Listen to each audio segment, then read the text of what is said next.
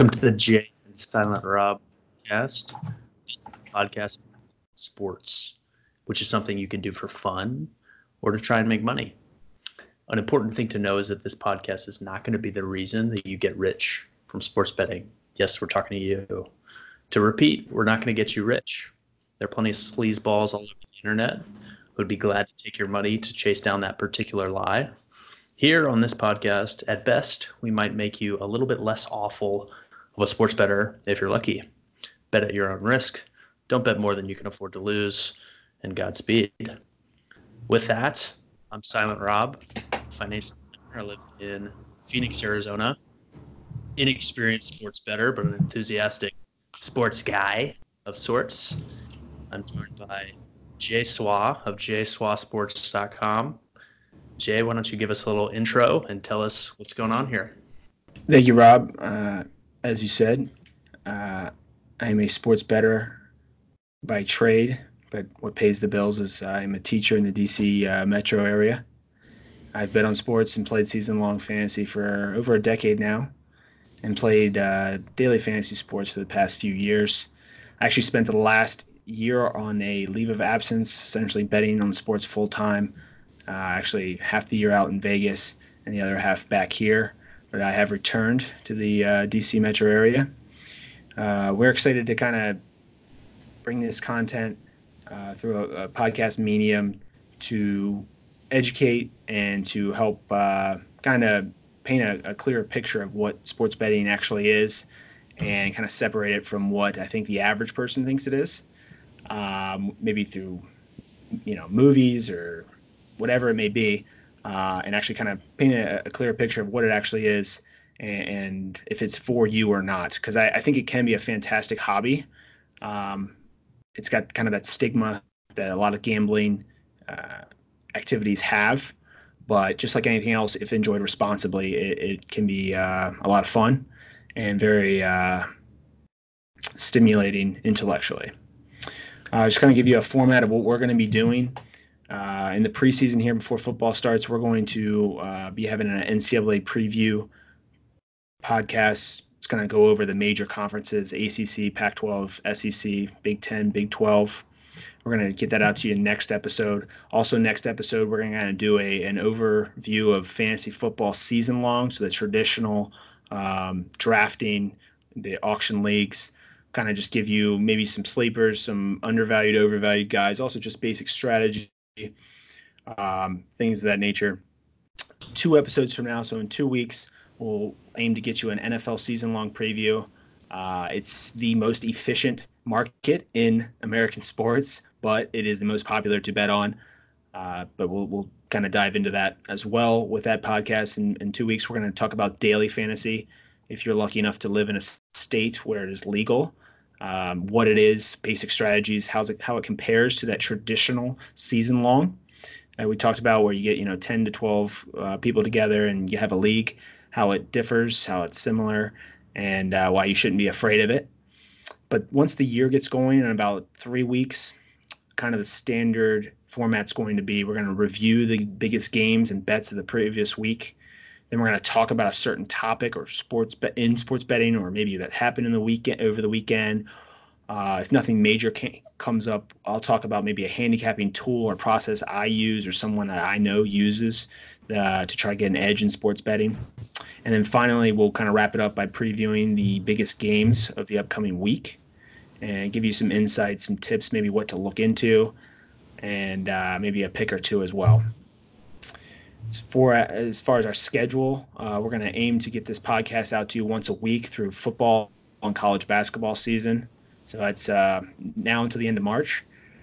Uh, then, if we make it to uh, baseball season in April, we're going to aim for about uh, every two weeks until the end of the uh, NBA Finals, which should be late June. From late June to mid August, we plan on taking off before bringing it back, God willing, next August for football season. We're going to look to record and post these by Thursday so you can enjoy the content before the weekend. There will be articles posted on jswasports.com. And as always, there'll be uh, plenty of information tweeted out at jswasports for real time picks, insight, and interaction.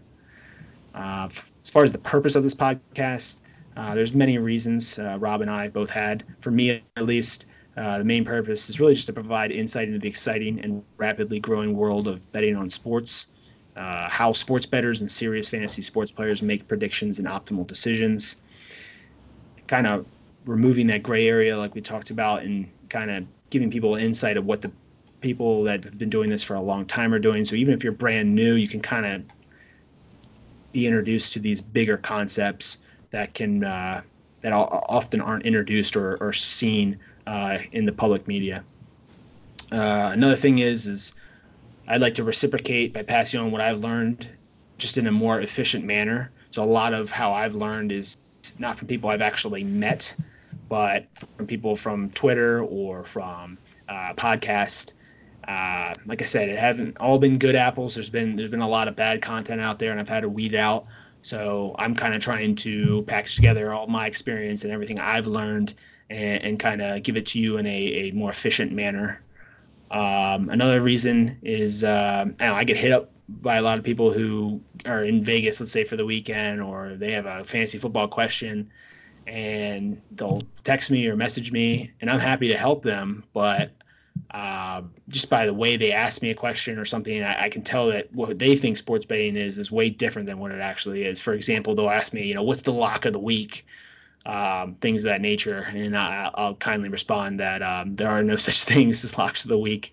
Um, you know, my best bet is only maybe three to five percent better than flipping a coin. Um, but that kind of gets lost on on people, and, and, and no fault of their own. I just think that's how the industry is portrayed, and this is kind of a small small effort in terms of trying to uh, turn that that tide and, and, maybe just make things a little more transparent and, and more realistic. And finally, just give us the lock of the week, dude. We just want the lock. Pass it on. That's it. That's it. You know, from my uh, my mansions, I'll, I will give you my, my locks of the week.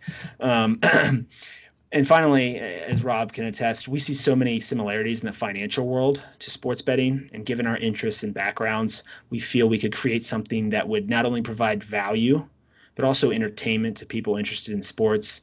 Uh, there's a lot of poor content out there and it misleads people and rightfully gives sports betting kind of a bad name.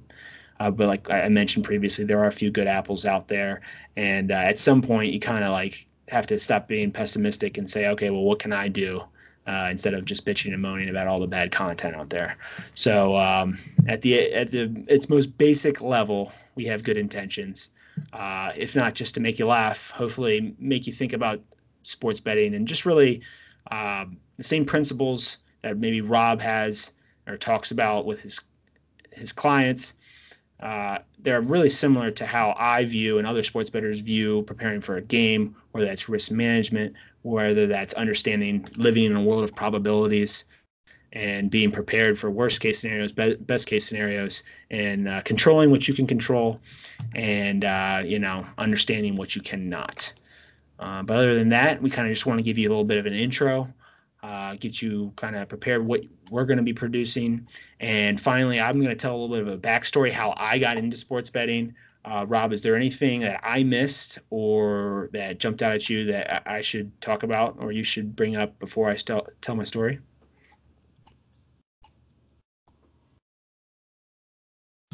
Good to go. Rock and roll. Set the jet. All right. So uh, I was going to say long story short, but say long story medium.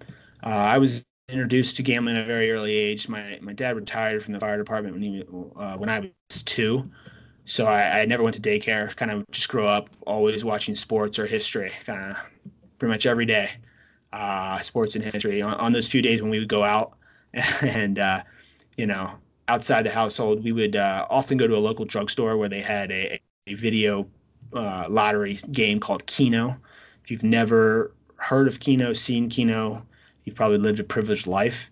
Uh, it's unfortunately like most lotteries, it's a regressive tax, meaning essentially not the uh, most well-off people play it because uh, they don't understand that the probabilities are not in their favor. Over the long term, you, you will lose at it, just guaranteed. It's essentially like flipping a coin and um, knowing that it's only going to be heads 50% of the time, but only getting paid out 40% of the time when it comes out heads.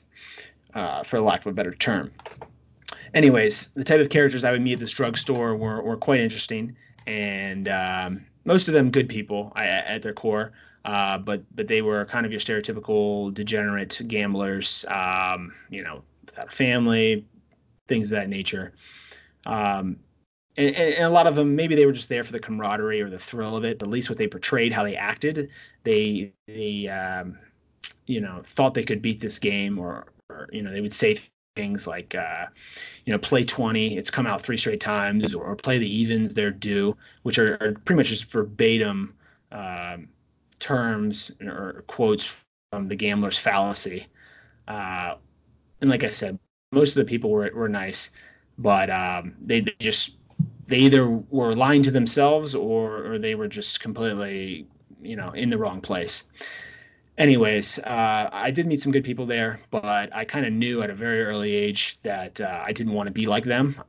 Uh, that being said, I don't want to be on my high horse. When I did win, my, my dad would give me some tickets sometimes, and when my, my numbers would hit, uh, I, I would get that euphoric feeling, uh, a, dangerously euphoric feeling of, of winning money. Uh, and this kind of led to a combination of, of, being exposed to that money one concept, that feeling that, that keeps you coming back for more. Um, but also, I wasn't didn't really have that stigma towards gambling. For me, it was something we've done, you know, every day. I mean, since like I said, I was two years old, we, we would go in there. So it was just another um, avenue, just like anything else was. Uh, ironically, when I was 12, Chris Moneymaker won the World Series of Poker. Uh, and that was all over ESPN because the they did the November 9 for a while, but for the longest time, the World Series of Poker uh, main event would be in July. And there's nothing but baseball on in July. So ESPN, I guess that year just kind of turned Chris Moneymaker into this story, um, kind of Cinderella story, because he was this average accountant who he had to win a tournament just to qualify for the tournament to win. So uh, it's a $10,000 tournament buy in to get into it. He won it. Um, he won a tournament to get into the tournament, if you will and he netted over two million dollars. Uh, um, essentially, with this ESPN promotions and whatnot, um, it, be, it led to a thing called the moneymaker effect, which kind of had this huge spike in po- uh, in poker, especially online poker, which uh, really resonated with the younger generations. My friends and I, we were kind of the poster children for the moneymaker effect. Uh, we we play poker every weekend uh, at one of each other's houses. We'd play during the week online. Uh, we also played fantasy sports, football, basketball, um, baseball. I remember one time, Stinkley, shout out to, to my boy DJ. Um, he picked Lamarcus Aldridge right in front of me at uh, our buddy Jared's house. It was a live draft. He put he picked Lamarcus Aldridge right in front of me. I was going to take him, and I, I, tackled him after he did that. I was I was so upset. Um, but uh, yeah, we so we would do things like that. Um, we we always did March Madness. Um, we would bet on uh, on games at lunch with one, one another, so we'd have to do like reverse psychology. Uh, you know, if you wanted to bet on a certain team, you have to like talk down to them to try to get interest on the other guy, uh, other uh, team or whatnot. So that was pretty much all of high school and whatnot. I was the youngest in, in kind of my friend group. So on, on my 18th birthday, uh, we drove six hours due north in late December to uh, good old Syracuse, New York, or just outside, uh, to go to a Native American hotel that had a poker room. Uh, we had an absolute blast. We just kind of played poker all weekend, um, used our comps, met other degenerates. Uh, but it was there that I actually met individuals that had lots and lots of money on some college football bowl games.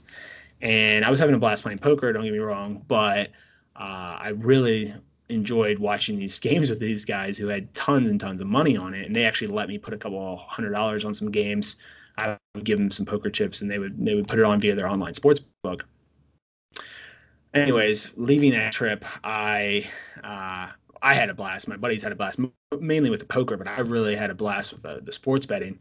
And we had such a good time that I had a buddy who I just saw last month. Uh, he called the hotel when we got back and asked if he had yearly rates. I mean, he I actually considered moving there, which was quite funny. Uh, but the biggest thing was it opened my eyes to the world of sports betting. Uh, I started to bet on sports, but then I, I went off to college, and it was kind of just that pipe dream in the back of my head. Um, I pretty much would bet parlays on the side. Uh, but I was kind of very, very busy just being a drunk idiot in college, doing that whole thing. It was very enjoyable. Uh, but, uh, you know, kind of it was just a pipe dream. I'd say, you know, that that was the dream job, but never really thought it was a real possibility. Uh, but after college, once I realized, okay, you really do have to have a profession and whatnot, uh, I, I really was into March Madness and, and college basketball, and I started betting pretty seriously. And I then had a buddy who called me from that poker trip who said he had a work trip in Vegas during the first week of March Madness. We went, we had a blast, uh, but we actually met two individuals who had lived in Vegas for a long time and had bet sports for a long time. And They kind of took us under their wing for the, the weekend. And from Thursday to Sunday, I mean, we did not leave the sports book. And we'd see them every day and we'd pick their brain and they'd teach us things. And um, I mean, honestly, some of the biggest things they taught us was just introducing us to gambling Twitter and all the people that I've met or and learned from via gambling Twitter and, and giving us basic rules uh, of like, you know, a parlay is a sucker's bet and things of that nature. Uh, long story short, by Sunday night, I was on a heater and I was having the time of my life. I remember telling one of the guys, Phil, that I wanted to be a sports bettor, and, and he kind of like he, he, he, distinctly told me have a family instead. And uh, I laughed, but he didn't, and it kind of stuck with me. Kind of, kind of talking about those guys from that drugstore, those degenerates, and um, understanding that that's such a fine line between, you know, doing this professionally or seriously, and you know, having the gambler's fallacy and, and being a degenerate. Uh, so I decided, okay, I needed a profession. There was only a limited amount of professions in Vegas that allowed you to have like a nine to five lifestyle because that's what you need because obviously the games are in the afternoon. So kind of did a pro cons list and it whittled me, me down to becoming a teacher. Um, luckily, I actually really like the profession. Uh, but no weekends, summers off, no working on the weekends, summers off, te- and there's also a teacher shortage in Vegas. Um, so I went back home, went through grad school, betting on sports on the side, learning things from podcasts, websites, all with the intention to move back out to Vegas when I was ready to to bet full time. Uh, I taught for three years back in the DC area. Uh, right as I was about to leave to move to Vegas, the Supreme Court removed a federal ban allowing states to determine if they wanted to offer sports betting. Hashtag states' rights. And this kind of was a complete game changer. Uh, I put in for a leave of absence for my job, so I didn't quit my job, but I put in a leave of absence. And I still decided to move out to Vegas, but kind of just treat it as a proof of concept year. Or maybe if I had met people, networking, or you know, absolutely loved it out there, or whatever it may be and also kind of just monitoring uh, the growth of the industry as I was just betting on sports full time. Fast forward, you know, almost a full year, and in June 2019, just actually when I moved back to DC, New Jersey passed Nevada for monthly handle and revenue. So New Jersey kind of just became the new epicenter for sports betting in the United States. And many experts expect over half the states in the country to have sports betting legalized by the end of 2020. Um, like I said, I, have pretty much been taking this seriously for for over half a decade, and uh, meeting people via online or in person, and the things I've learned. Uh, but it, it's become pretty clear that Vegas is no longer the epicenter, and there's really no advantage to being in Vegas. So that's one of the reasons I moved back home. Uh, but the other thing that we talked about at the beginning is how many kind of false experts there are out there and whatnot. And one of the reasons we want to uh, create this podcast and my website to try to provide content that that helps you at least see things the way sports bettors and fan, serious fantasy players do and not have unrealistic expectations things of that nature uh, and that's one of the reasons we're producing this and, and, and trying to really teach you and show you the way that sports betting should be, which is a fun hobby that maybe you can make a little money on the side and you do this long enough and you like it enough and you have a passion, maybe you could turn it into something. But that's so many ifs and buts that, um, you know, we just really for the entertainment value and looking at it uh, through a betting lens, very similar to we we look at it maybe as investing terms and things of that nature. Um, but th- that's our goal moving forward, and kind of just taking all I've learned in this process and this journey, and, and trying to maybe bring it to a, a more traditional uh, marketplace. Uh, but as far as that, that's kind of my backstory. Uh, Rob, is there anything that jumped out to you from from that or interest you, or something I missed? Do you think? Yeah, yeah. I'm I'm curious. Now that you've said this out loud and you're educating the betting world, and this is going to get out in front of a few people, and in theory, at least, you're going to make a few better, uh, like lower the pool of bad bettors by uh, in aggregate reducing bad bets, which sort of sounds like the, the outcome here. Aren't you just taking money out of your own pocket by uh, reducing suckers to take the other side of bad bets? How do you feel about that? Yeah, well, you know, I'm just that kind of guy. No, I, uh, I, am I think uh, you know, high tide raises all uh, all boats. There, I, I really want this to be a mainstream thing. Uh, I want sports betting to be socially acceptable, and, and uh, you know, people know what they're doing.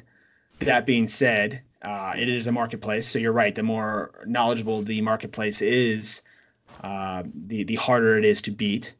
But I, I am confident that if if somebody is um, starting from scratch and this, podcast is their their uh, main avenue of improving as a bettor, they are they're pretty far behind me, and uh, we're to try to get you up to speed, but there's to be a lot of a lot of speed bumps on the way, and um, yeah, so I, I, do I do like that point, and that actually is true, but um, I really I think this is one of one of those things where the the market in a perfect world could become so big that it's almost like another sector of, of Wall Street. And um, as you know, the day traders in in Wall Street they deal with extremely extremely small margins that last for, for seconds sometimes, only seconds. And while we're not at that extreme, we're not too too far off, uh, especially as things get more automated and, and um, you know, with uh, programming and things of that nature. But I'm still confident in uh, human psychology uh, that that there were there always will be inefficiencies in the marketplace. There's not going to be a lot. There's not a not there's not a lot right now. And and one of the biggest things I've learned, especially doing this full time for a year, was um, sometimes the best bets are, are the ones you don't make. You know, sometimes you go two or three days, there's no edge, and uh, that's a that's a skill that if someone can learn that in a short period of time, um, then they're going to be just fine. But that that's something that takes a, a, very long time. But I think that's a that's a very good question. That's a good good question. Any, anything else jumps out to you? No, man. I think that's a really good intro. I think people know what we're about, what we're trying to get done here, and uh, excited to see what comes from it. That's fantastic. Yeah, um, I'm excited, and we should have uh, next episode out to you next week uh, looking over the uh, college football season, uh, as well as a little bit of your uh, fantasy football previews, as most people's draft should be that Labor Day weekend or uh, that week after. So maybe to help you get a few extra picks and um, win your fantasy league. But you got to help me with my a, draft on Sunday, dude. I didn't tell you. I actually signed up for for fantasy you, this year. You're doing fantasy for wow. I'm lighting, I'm lighting fifty dollars on fire in the fantasy league. Oh, okay. Well, maybe maybe I can post that on uh, on on my website or something. I'll do a little a little uh, consulting for you there. Let's do it. All right, man. I'll see you and everybody else next week. Peace.